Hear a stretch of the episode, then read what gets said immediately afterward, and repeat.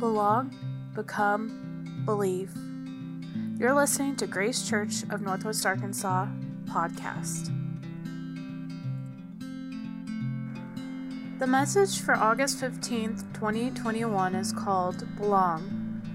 The speaker is John Ray, and the location is Pratt Place Barn in Fayetteville, Arkansas.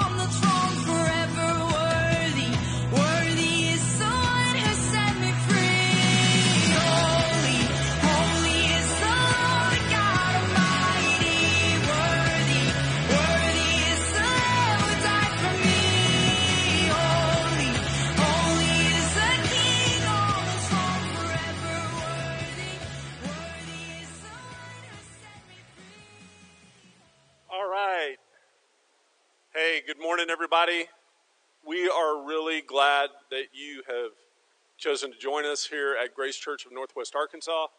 Whether you're here with us today, which is awesome, or watching on the live stream, we are really glad that you're here.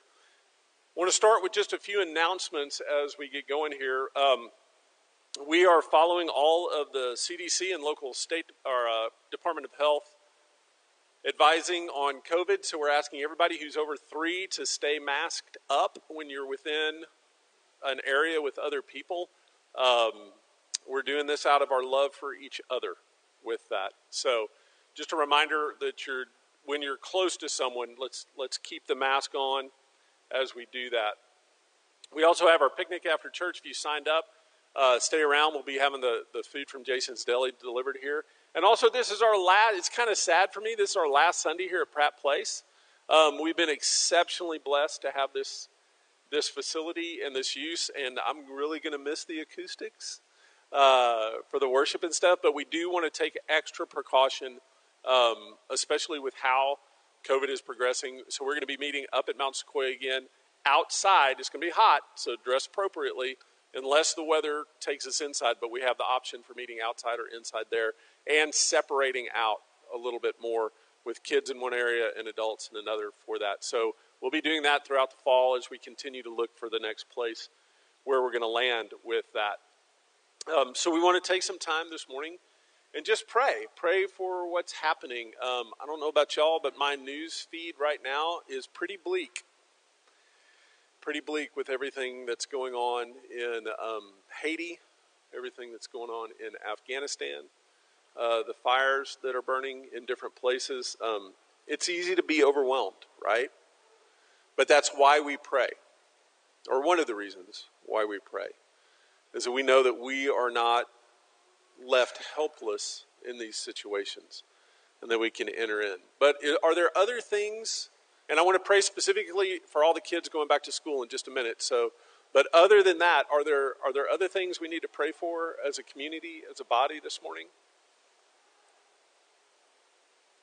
Pray, Roland's, Roland's been facing some physical issues that we need to see um, healed with that. Other things? All right, well, I'm going to pray, and I want to pray specifically for the kids. So normally I'd have everybody bunch up and gather around, but we're not going to do that this morning. We're going to stay where we are. We're going to practice our safe distancing. But kids, I want you to know this. As you go to school, you do not go alone this year. You don't ever go alone, but I want you to be conscious that Jesus is with you. That as you go into your classroom and you make new friends and you get a new teacher, that you're not alone, that you belong to Jesus, and Jesus is with you as you go. And so we're going to pray for that awareness We're going to pray for that confidence that, uh, that with all the challenges that this school year presents, is that it's going to be the best school year ever. That's what I'm going to ask. Maybe crazy. That's what I'm going to ask. So pray with me as we take these things to our Father. Abba, you know, you see, you understand. Even as your heart breaks in Afghanistan and Haiti, with those suffering from the fires that are burning and the disease that is progressing. There is still room there for joy and for rest. That in you there is no anxiousness, there is no fear. And so, God, that's what we bless our children with today. That's what we pray for them and with them. So that as they return to school and the teachers who are here return to love and shepherd and guide and teach them, that there would be no anxiety. Caution, yes, but no fear. And God, we do ask that you would protect our kids, that you would cover over them, and that as they walk in the truth that they belong to you, that they would grow in confidence, they would grow in their knowledge, they would grow in their character, they would grow in their love. And God, we pray your peace upon every anxious parent's heart today.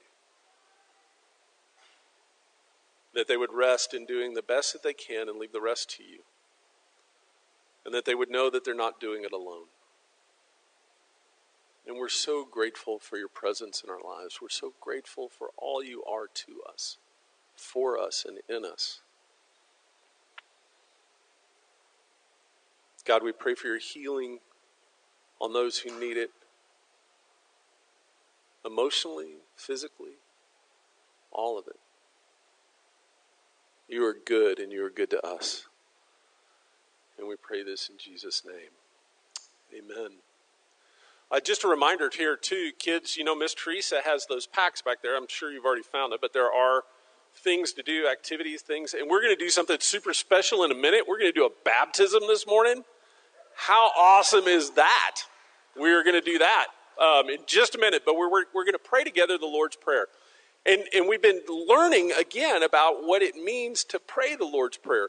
Last week we said, we focused in on the line that says, Your kingdom come on earth as it is in heaven. And we were reminded that it's not enough for God's will to be done, but it has to be done in God's way. So when we pray, Your will be done, we also say, God, do your will, but also do it your way. Do it with love and peace and kindness, gentleness, self control, patience, all those ways.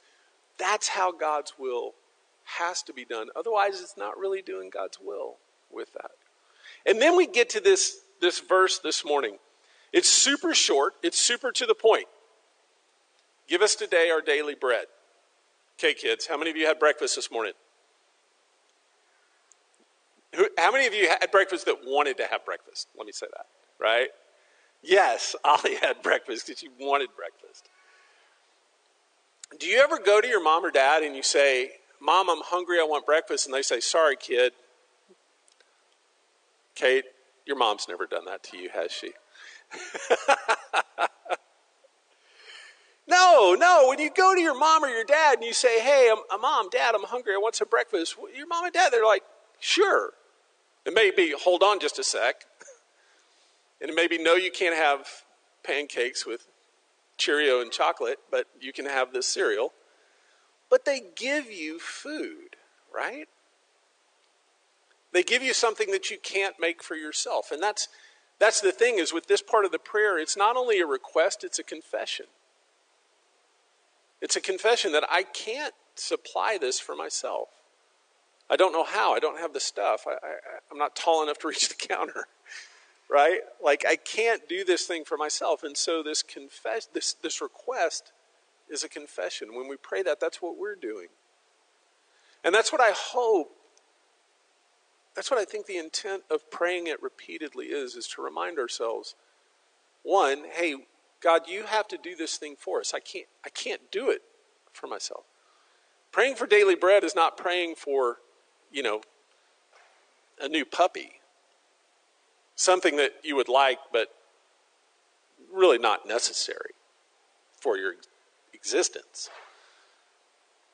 It's praying for something that is necessary with that. That God supplies what we can't supply. And that thing is necessary for us. So let's all stand up. We're going to pray this together. And then we're going to go outside and do a baptism.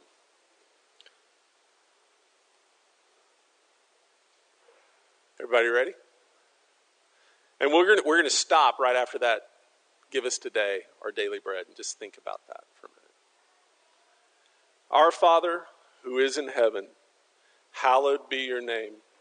Your kingdom come, your will be done, on earth as it is in heaven. Give us today our daily bread. And forgive us our sins as we forgive those who sinned against us. Lead us not into temptation, but deliver us from evil. For yours is the kingdom and the power and the glory forever. Amen. Okay, you can have a seat. So, this morning, we are going to baptize Luca Reading. Luca, you get to stand up back there. Okay? This is Luca. He is here with his dad, Michael, and his big sister, Ella, who's just super stoked that her little brother is going to get baptized today and then his brother Milo and Ollie, his little sister Ollie. They're all here. And we, yes, or Friday, I guess it was, we, we met at Old Pine Coffee Shop and we all talked about what it is because when one person in the family gets baptized, it, it actually has something to do with everybody in the family. Like it's not something that just happens to one person, but it affects everybody in the family. And we did talk about how even though Luca is getting baptized, it doesn't mean that all of a sudden he's going to be instantaneously act differently. Like all of a sudden he's not going to go from being a pretty dang good brother to like the best brother ever. Like there's still stuff that we have to walk out. But baptism is where it starts. Baptism is this sign of belonging. It's the sign that we belong to God. We're going to talk about that today a lot is this sign of belonging. We, and when we do this baptism, when we all walk out there and we all surround it, we're going to do a few things. Those of us who aren't getting wet today, we're going to remember the baptism of Jesus because that's, that's who we're imitating. Is that when Luca goes under, he's imitating Jesus. And when Jesus, you remember when he got baptized and he came out of the water and the voice came from heaven and said, this is my son in whom I'm well pleased, right? We're going to we're going to applaud. Like we're going to cheer. We're going to go, "Yay, Luca." We're going to go, "Well done." We are pleased. Echoing the voice of the Father for that. We're also going to remember our own baptism. This is something Christians are instructed to do. Is that when we see someone else being baptized, we remember when we were baptized. We remember our baptism. We remember hearing or feeling that affirmation that we did something good. But in actuality, it's not something that we even do. Baptism is something that is done to us. Yes, we ask for it, we, invite, we accept the invitation, but ultimately, no one can baptize themselves. Do You know that? You can't baptize yourself, you have to be baptized. And so Luca is going to be baptized into Jesus. He's going to be baptized into the church, the church that has always existed from 2,000 years ago all over the world. Luca becomes a member of that. But also a member of this church, of Grace Church. And so when we see Luca come out of that water, we know, hey, I mean, look, the whole reading family is part of us, but Luca now, by this baptism, has made his own decision to say, I am part of this church. This is who I want to be part of with that. So that's what we're doing. It's a big thing. It's kind of crazy, right?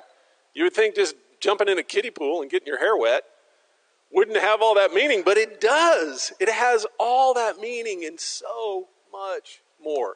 So, everybody got your mask on? Let's go outside and baptize Luca.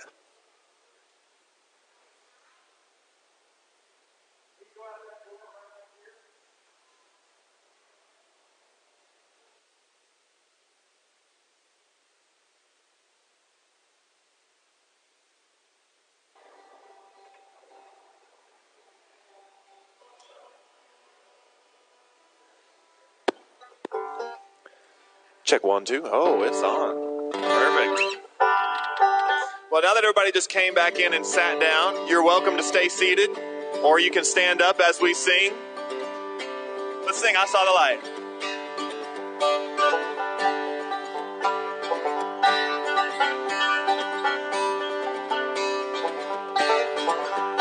I wandered so aimless, life filled with sin. I wouldn't let my dear Savior in. But Jesus came like stranger in the night. Praise the Lord, I saw the light.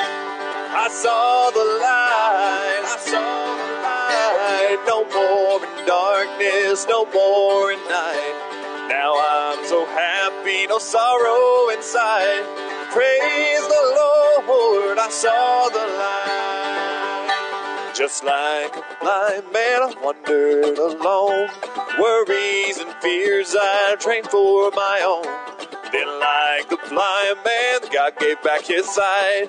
Praise the Lord, I saw the light. Well, I saw the light, I saw the light. No more in darkness, no more in night. Now I'm so happy, no sorrow inside. Praise the Lord, I saw the light.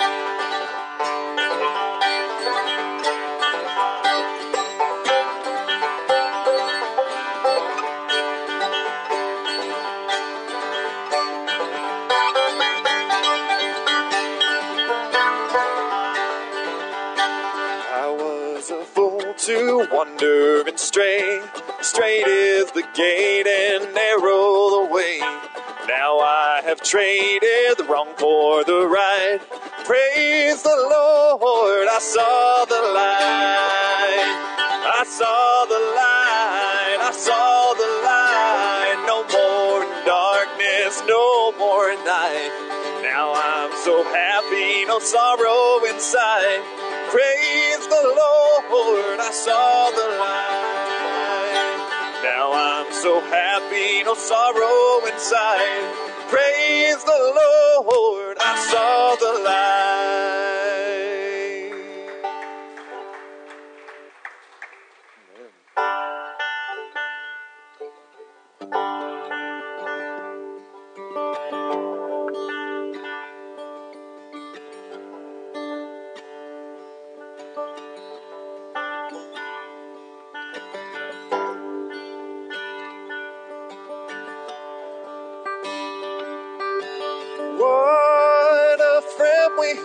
in Jesus. All our sins and griefs to bear. What a privilege to carry everything to God in prayer. Oh, what peace we often forfeit.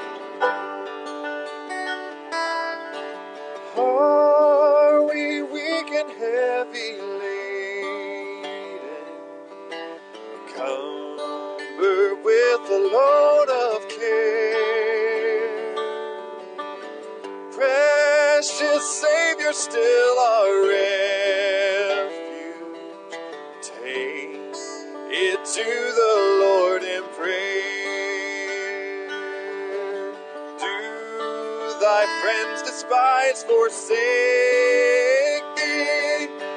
Take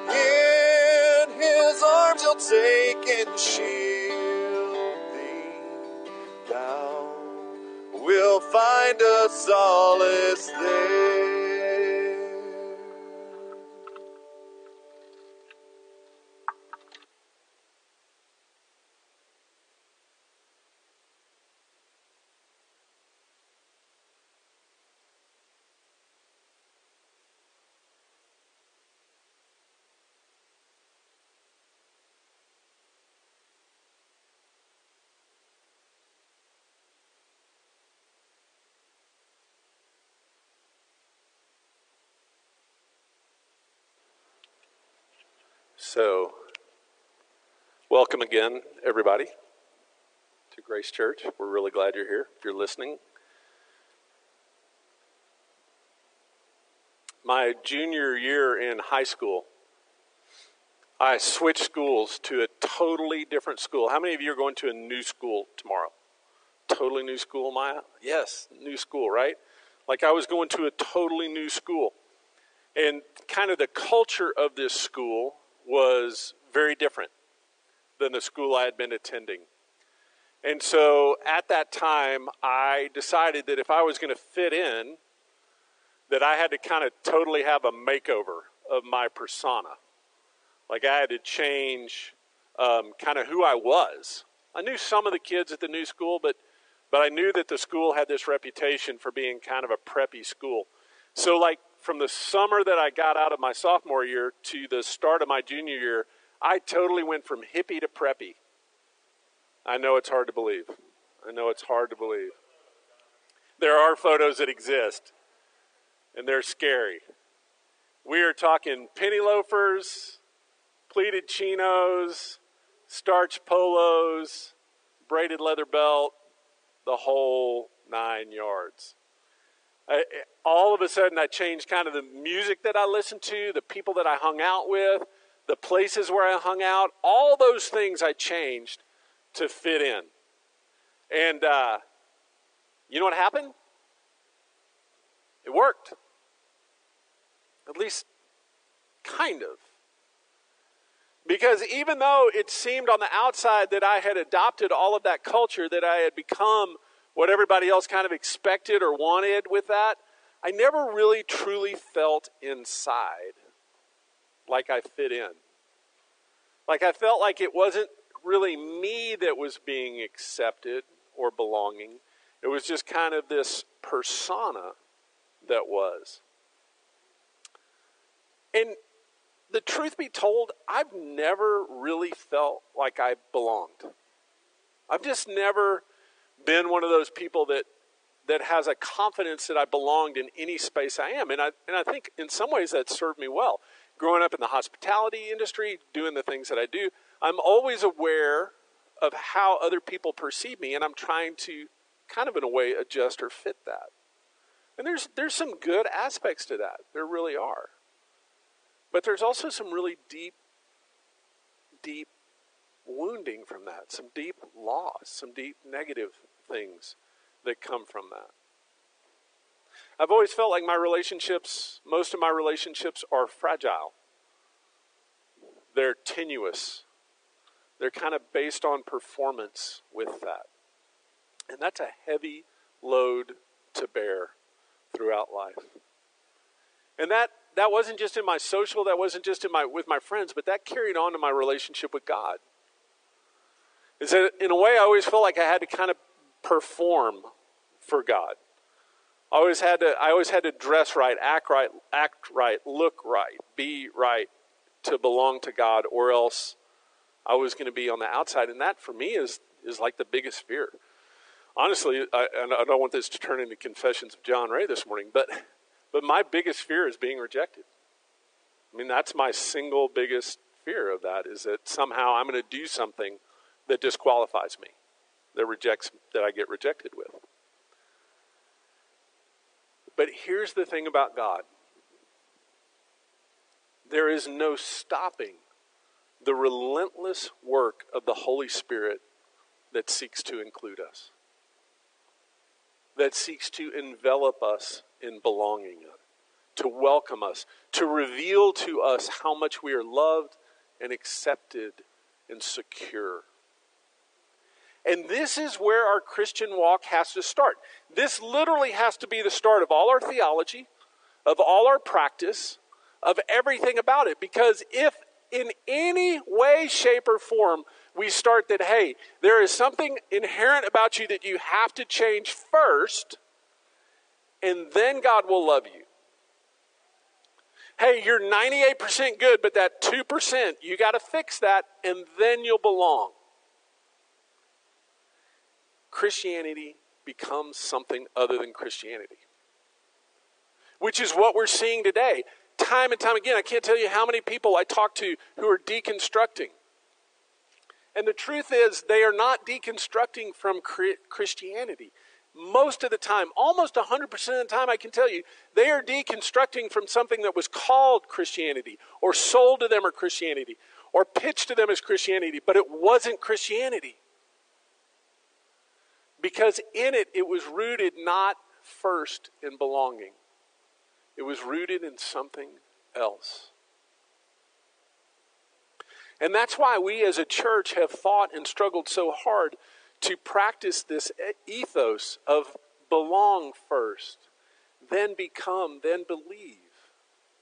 And we've talked about this a long time, but how kind of the there's these versions of Christianity that I really struggle to think of as truly Christian that say, hey, you need, you need to believe and then become or act right, and then you'll belong. Y'all, that's just another performance based religion. That's Buddhism, that's Islam, that's every other religion that's out there that says, hey, yeah, confess these things and get your act together, and then you'll be part of who we are. That's not Christianity.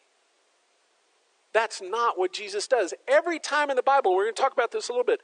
Every time in the Bible, when someone is accepted by Jesus, it is Jesus inviting them, it is Jesus welcoming them, and then they become that person, maybe, that they're supposed to be. Jesus calling the disciples. Do you think the disciples were ready when Jesus called them?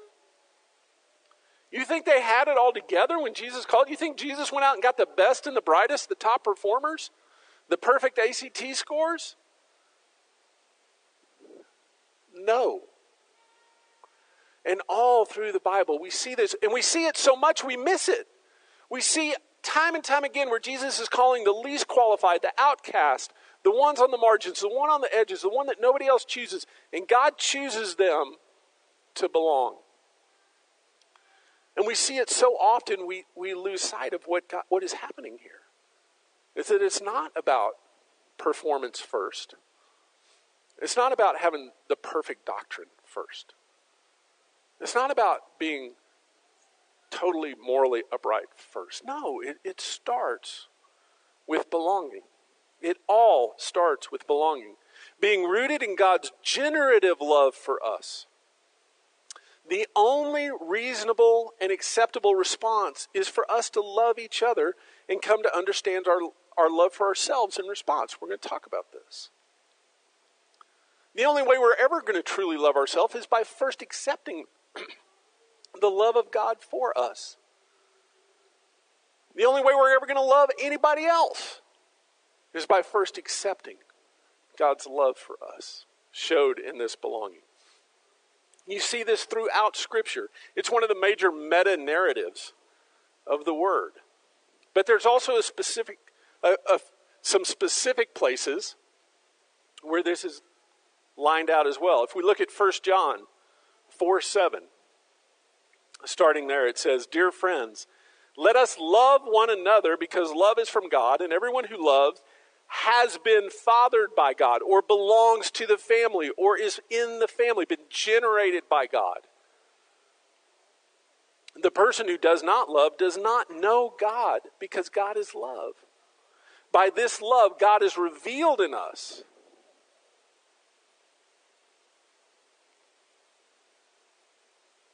Love is the, is the expression of belonging, it's the proof of it, it's the experience of it. When we love and are loved, we are belonging. There is, there is inherent belonging involved. Earlier in John 17, it says, where Jesus is praying, and this is the crazy thing, right? This is why, again, we are practicing this because we're seeking, in a way, to be the answer to Jesus' prayer where he says, I'm not praying on their behalf, but also on the behalf of those who believe in me through their testimony. Which, when I first read this, this is really striking. Have you ever thought that Jesus prayed specifically for you?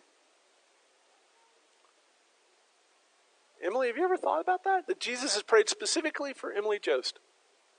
And it's right here. He says, I'm not only praying on their behalf, but also on behalf of those who believe who come to believe through their testimony. We, we all come to believe through the testimony of those who have gone before us, other Christians, right? Like Jesus is praying for us here. That they will be one. That they will be one. So we use this word unity a lot, but unity implies belonging. Unity implies this, this connection, this unity with that. Maya Angelou, the poet and author, she once wrote, I believed that there was a God because I was told by my grandmother and other adults. But when I found out that I was a child of God, when I internalized that, ingested that, she said, that's when I became courageous.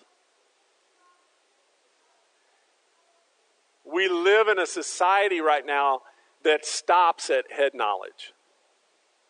It stops at being told, at assenting to a group of facts. Is there a God? Yes. Do you believe? Yes. Jesus, Son of God? Yes. Okay, great. You believe in that. But have you internalized it? Do you know, do you know that you belong to that God? Have you experienced that?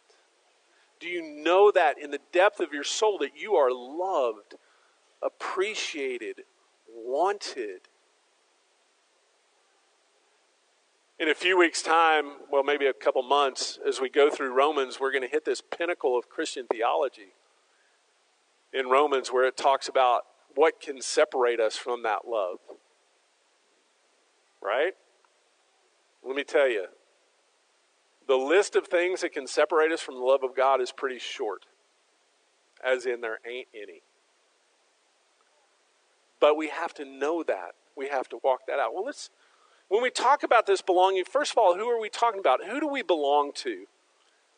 Well, first of all, we belong to Jesus, but we also belong to each other. That's what Jesus is praying that, that we would be one. We would belong to each other in mutuality, not lording over, not one person above and one person below, but in mutuality, and also to our true selves that we kind of own this, this thing we're given called self, called life, called personhood with that. And what do we belong? Well, we belong to the kingdom, to the church. The church is necessary for us to practice this.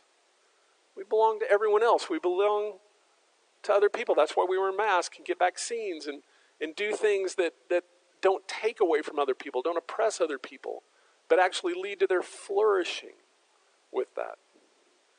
And the big question may be how. And because this question of how is so important, I've left it to Laura to preach next week. So she she is going to talk about becoming next week. So I get off with the easy stuff. She's going to do the hard stuff of how do we practice this. So make sure you uh, you're there next week for that. Well, what's the holdup? What's the holdup to this? This all sounds great, right? Well, there's hurt, there's alienation, there's sin, there's shame, there's ego, there's really bad theology, there's toxic weakness, there's seemingly the insurmountable obstacles to this. And we're not really sure also exactly what is our part and what is God's part. What is my part and what is y'all's part to this? Like, what am I really responsible for in this belonging? And this is what I want to talk about a little bit this morning. Is there are kind of levels of responsibility when it comes to this, and we, in almost every case, get them backwards. Isn't that human? That we actually get these things backwards. So, so when we talk about belonging to Jesus, what's our level of responsibility there? What do we have to do to earn that? Cody's got it, right? None. I don't have any responsibility. Scripture is crystal clear when it says, God yet loved us while we were still sinners. That everything starts with the generative love of Jesus towards us. I don't do anything to earn it, I can't do anything to lose it. I have zero responsibility in making God love me and include me with that. Now, here's the kicker I've watched this for all my Christian experience. This is where Christians spend most of their time and effort. Is trying to make the God who already loves them, who already accepts them, who already died for them, who's already demonstrated all this, to make that God love them. I, I, I don't know, y'all. It, and I'm guilty as anybody, okay? I am guilty as anybody, but this is where I see almost all of our efforts of discipleship are trying to convince ourselves of something that's already done, or it's trying to make something happen that has already happened. As we spend all of this effort trying to get to belong to God that we already belong to with this. There is nothing that could be more secure, though, than God's love for us, God's including in us. Well, what about our relationship to others? Now, this is where it's, it's interesting because we have some responsibility here. We have some. There is a mutuality in our belonging to each other. And here we often flip flop. This is kind of how I see human interactions go, right? On the one hand, we'll take total responsibility for that friendship or relationship, right? Like we're going to be in a relationship or a friendship and we're the one doing all the work. We're the one carrying the heavy water. We're the one making the effort, trying to include, doing the stuff. And the other person is like just totally passive. Yeah, they respond when you call. Yeah, they come when they're invited, but nothing, nothing really otherwise happens, right? And in most of our relationships, maybe I'm the only one, I'll, I'll free to confess that. It seems like we kind of flip flop back and forth, right? Like we value the person, we want the relationship, and whether this is one other, one other person or a group, we go back and forth between, hey, I'm going to make this work. I'm going to show up. I'm going to put the invitations out. I'm going to, I'm going to, I'm going to call them. I'm going to text them. I'm going to do the whole thing. I'm going to make it work. And then we just get worn out, right? And so we just kind of quit. We're like, eh, if it's important to them, they'll call me. And we just quit. And we kind of go back and forth with these things. We, we go back and forth. When reality, there is a mutuality there. Now, listen, hear me this. There are seasons in every relationship, okay? It is never 50 50. I've never seen a relationship that was 50 50, that was perfect. There ain't no such animal. And there are seasons where, yeah, you are going to do the heavy lifting. You're going to carry that relationship because you love that person or that relationship with that. But that shouldn't be the defining characteristic of it. There needs to be a mutuality in that. There needs to be a mutual recognition that, hey, we have to work on this together, which is, which is what we do in church. Is we have to recognize, you know what? We all have to show up. We all have to be here. And we all have to admit at the times where we need to be carried, hey, I just need to be carried this season. I can't do it. I'm, I'm, I'm overwhelmed. I'm worn out. I'm tired. I need help. Great. Awesome. Ask that. We'll carry you. But at other times when that season is over, it may be, hey, you know what? You're on double shift this week, this month. We, we got a lot of needs. We need, we need those who can to really lean in. There's mutuality in that. And we seem to, we seem to want it one way or another with that. Again, we, we mess that up. And then the last one, which is really interesting, is this belonging to self. This idea that, hey, I take responsibility for who I am. I take responsibility for, for what I feel, for who I am becoming. And just like with, with a relationship with God, where we kind of want God, we kind of want to work real hard to get something that we already have, in this relationship with self, we don't want to do any of the work. Like, like we don't want to do any of that. We want somebody else to do all that work for us.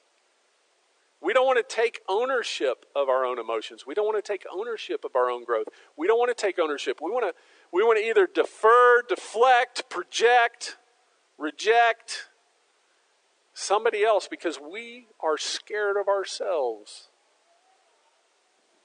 We're really scared of ourselves. We're scared of what it's going to cost us to really own that responsibility for self. And I think that's one reason why we why we deflect so much to trying to get God to do something that God has already done is because we just don't want to do the work for ourselves. We don't want to do that work on belonging to myself. Owning my gifts. Hey, you know what? You're really capable of more than you think. In a lot of areas, everybody in here, you're capable of more than you think. You can do more than you think. Likewise, there's some stuff you'll never be able to do. That's really hard to admit. It's really hard to admit for me as a people pleaser that, you know what, there's just some stuff I'm never going to do, Joe. I can't do it. I'd like to think that I can. I dream that I can. Truth is, I can't. I just, I can't do it. I got to trust someone else. I got to lean on someone else to come into that area of my life and help me carry that with it. That's scary. That's vulnerable. That exposes us to hurt, to, to feeling let down, to feeling left behind. But it's absolutely necessary if we are really going to belong to ourselves, is to own that.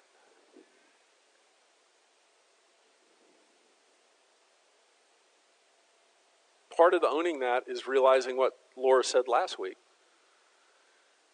when she talked about the table, which is just, y'all, go listen to that again. It, it, I, I couldn't take notes fast enough when Laura was teaching last week on this. But remembering that, you know what, we are, we are to be hospitable guests at this table. Part of owning ourselves is recognizing, you know what, I'm not the host. I'm not the gatekeeper. I'm not the one who decides in and out. I'm not the one who passes judgment. I am a hospitable guest in this community. I have a role, yeah, I have responsibilities, of course I do. There's mutuality, we talked about that, but I'm a hospitable guest at this. That's part of owning this. Alex commented here that when we belong to each other, we honor the host. We have to mind our manners, yeah, we have to be good guests, recognize but we have to recognize that all the other guests are invited as well. That's part of belonging, right? It's not just that I'm belonging. It's not that God loves me. It's God loves everybody. Full stop, period, end of sentence. Everybody. There ain't nobody that God doesn't love, that God is not, that does not belong to God in that. And so one of my biggest hurdles is I have to, I have to get used to that. Because if I got to pick and choose, maybe not everybody would be invited at the table. And this is why we go to church, y'all. This is why we do this, because this is hard. This is hard work. It goes against, it's totally countercultural. It goes against everything that the world says. The world says, hey, you're, you're good as long as you buy what I'm selling, look like I want you to look, sing what I want you to sing, act like I want you to act, right? Like it's all conditional. It's all, it's all transactional. And it even goes against kind of the small c churchy Christianity culture that a lot of us grew up with. That starts, like I said, with believe this first, then perform, and then you'll belong. It takes a lot to deprogram that. It takes a lot to deconstruct and reconstruct that. And that's what we're doing as a church is we're practicing that. It's hard work, y'all. It's hard work for me, and I'm preaching this stuff. Belonging at Grace Church is an expression of the divine hospitality shown to us by God. As Laura said last week, we are hospitable guests, not the host. This reality focuses our intention on becoming the best possible reflections of the host, Jesus. Our belief in this, our belief is this is the very best way to live. For our flourishing, not just for our flourishing, but for the flourishing of others. The flourishing God, the flourishing of each other. Now, there's an old joke that most of the adults have heard in here, but maybe some of the kids have not heard it. Okay, so I'm going to tell a joke right? Okay, you ready, Carly? So there were two people, and they were hiking, and they were out in the woods and they were hiking, all right? And all of a sudden they heard a bear.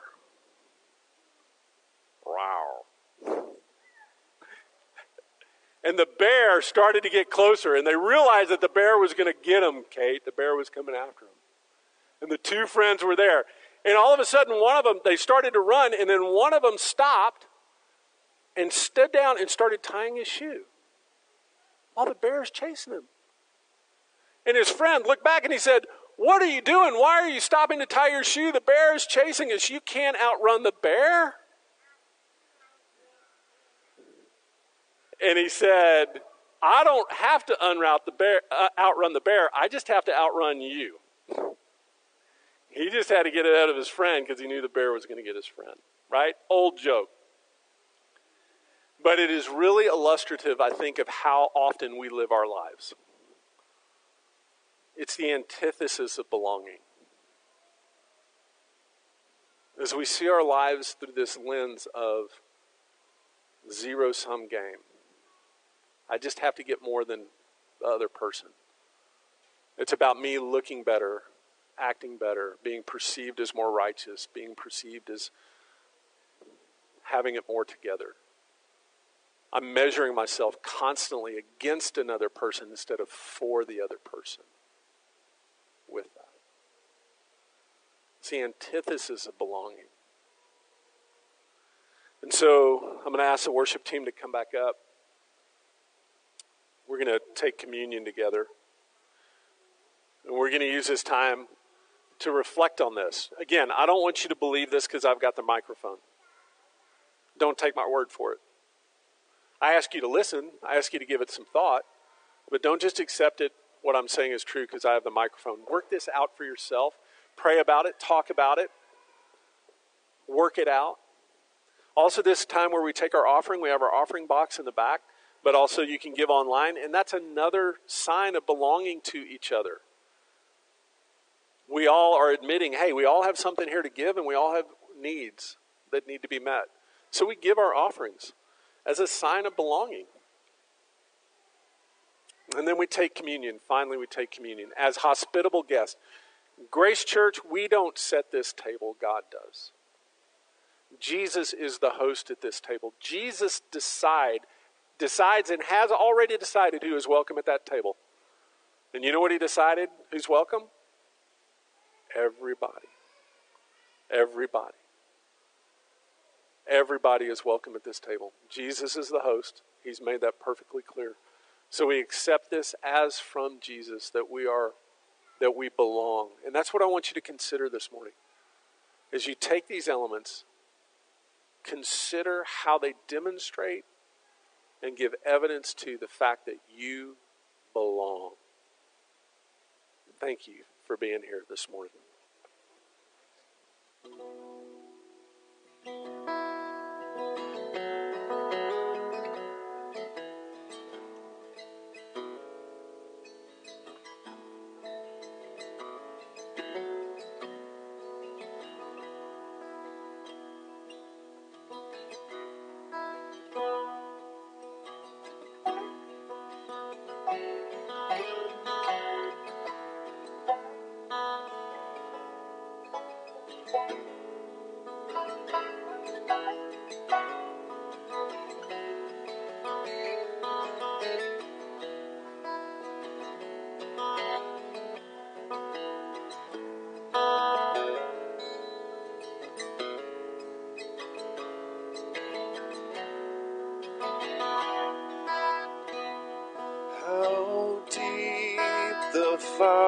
mother's love.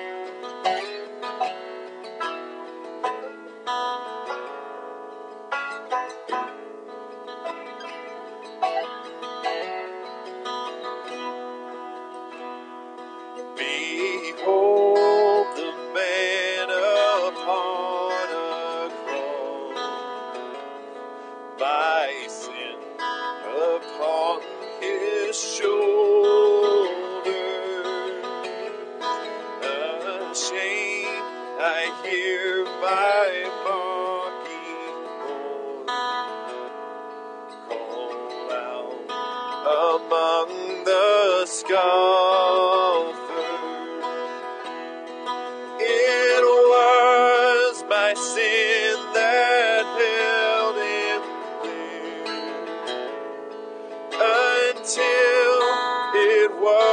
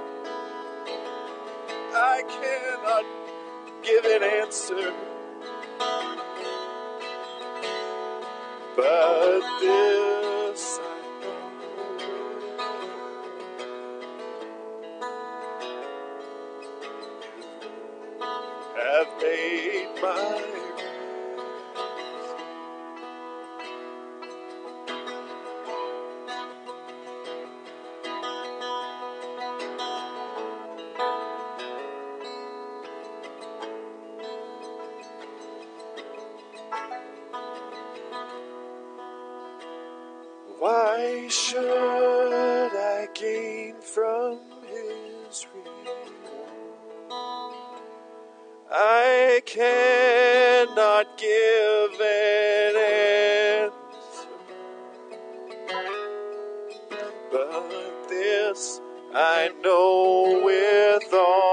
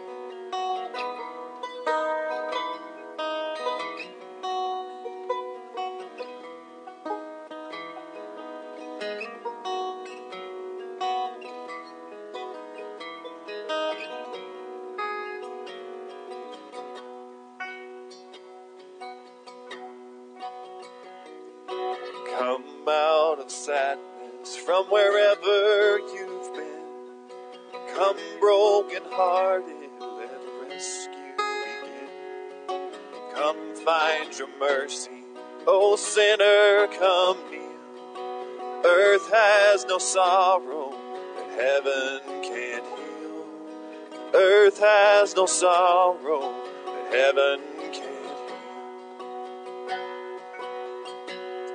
So lay down your burden.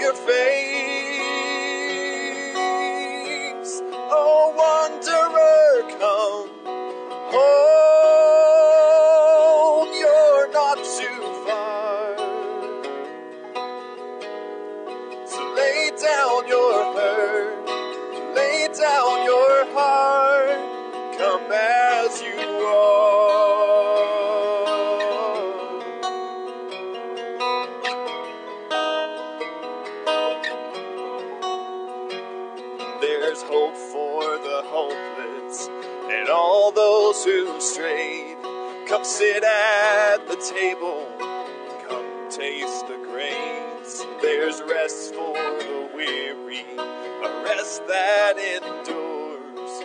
Earth has no sorrow.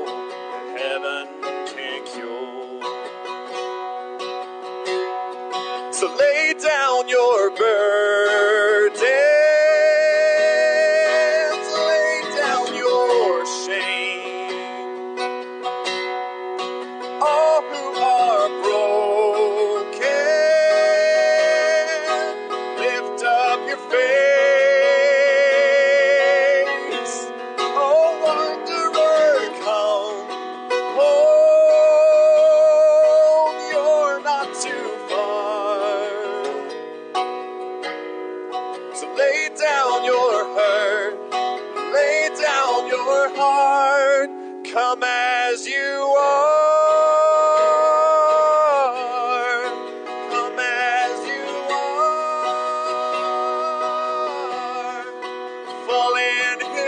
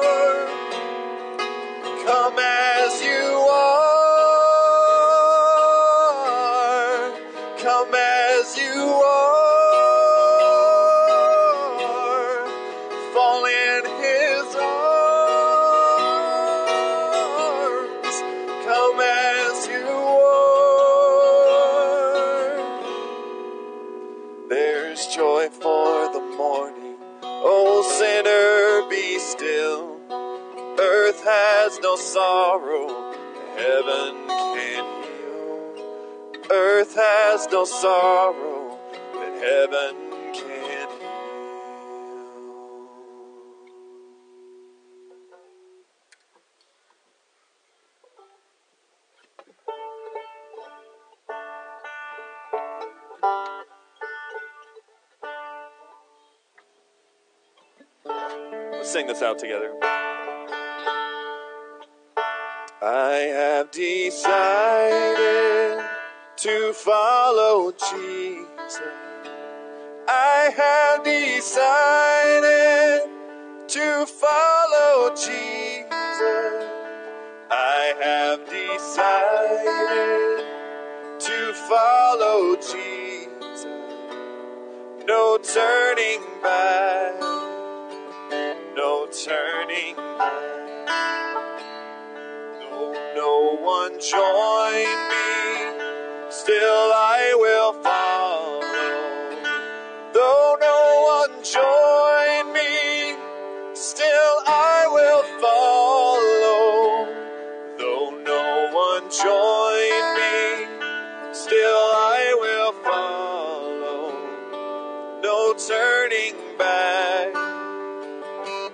concerning life.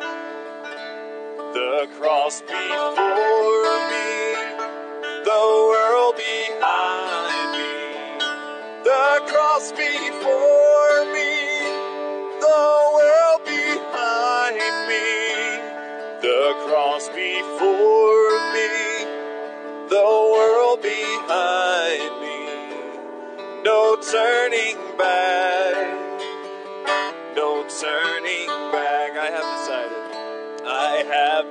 decided to follow Jesus. I have decided to follow Jesus. I have decided to follow Jesus. No turning back. No turning back. No turning back.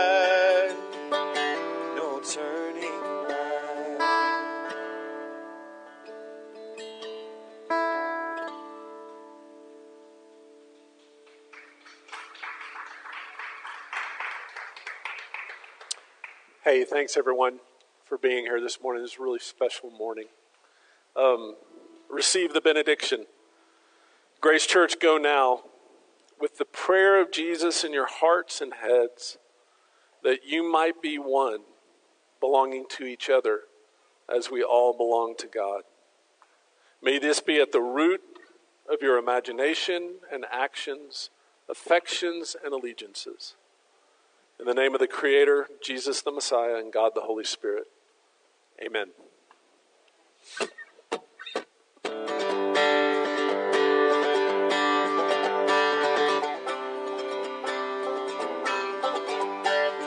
Test. Oh, hello. I get background music while I'm doing an announcement. Um, so we're gonna have our food here shortly. Anne is on her way picking them up, so she should be here shortly. Um, we did order like ten more than we needed, so if you did not sign up but you still want to have lunch with us, then you are welcome to. And if you wanted to donate for the food, uh, you can put it in the box back there or send it on PayPal. But if you can't, no worries. So, anyway, we're gonna take our food and we're gonna eat outside here, probably in the shade. So, yeah, glad you're here.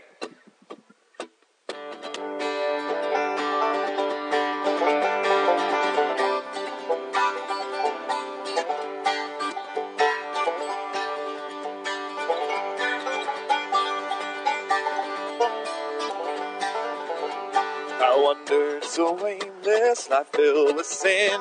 I wouldn't let my dear Savior in. But Jesus came like a stranger in the night. Praise the Lord, I saw the light. I saw the light, I saw the light. No more in darkness, no more in night. Now I'm so happy, no sorrow inside. Praise the Lord, I saw the light. Just like a blind man, I wandered alone. Worries and fears I'd bring for my own.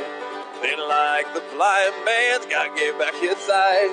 Praise the Lord, I saw the light. I saw the light, I saw the light. No more darkness, no more night. Now I'm so happy, no sorrow inside. Praise the Lord, I saw the light.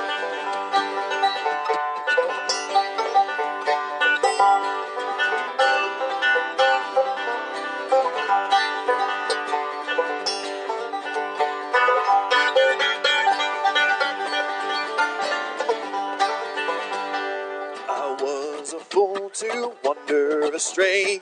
Straight is the gate and narrow the way. Now I have traded the wrong for the right. Praise the Lord, I saw the light. I saw the light, I saw the light. No more in darkness, no more in night. Now I'm so happy, no sorrow inside. Praise the Lord, I saw the light. No sorrow inside. Praise the Lord, I saw the light.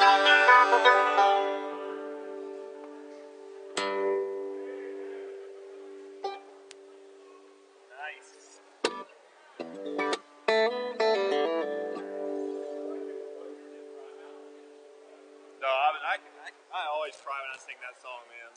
I, something about it.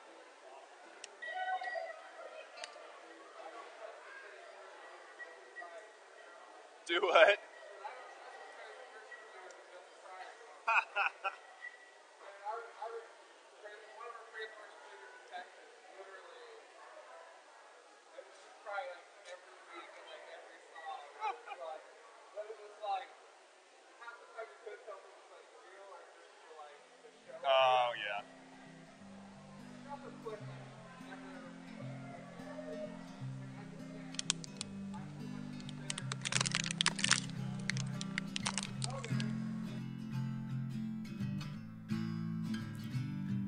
Thank you for listening to Grace Church of Northwest Arkansas podcast.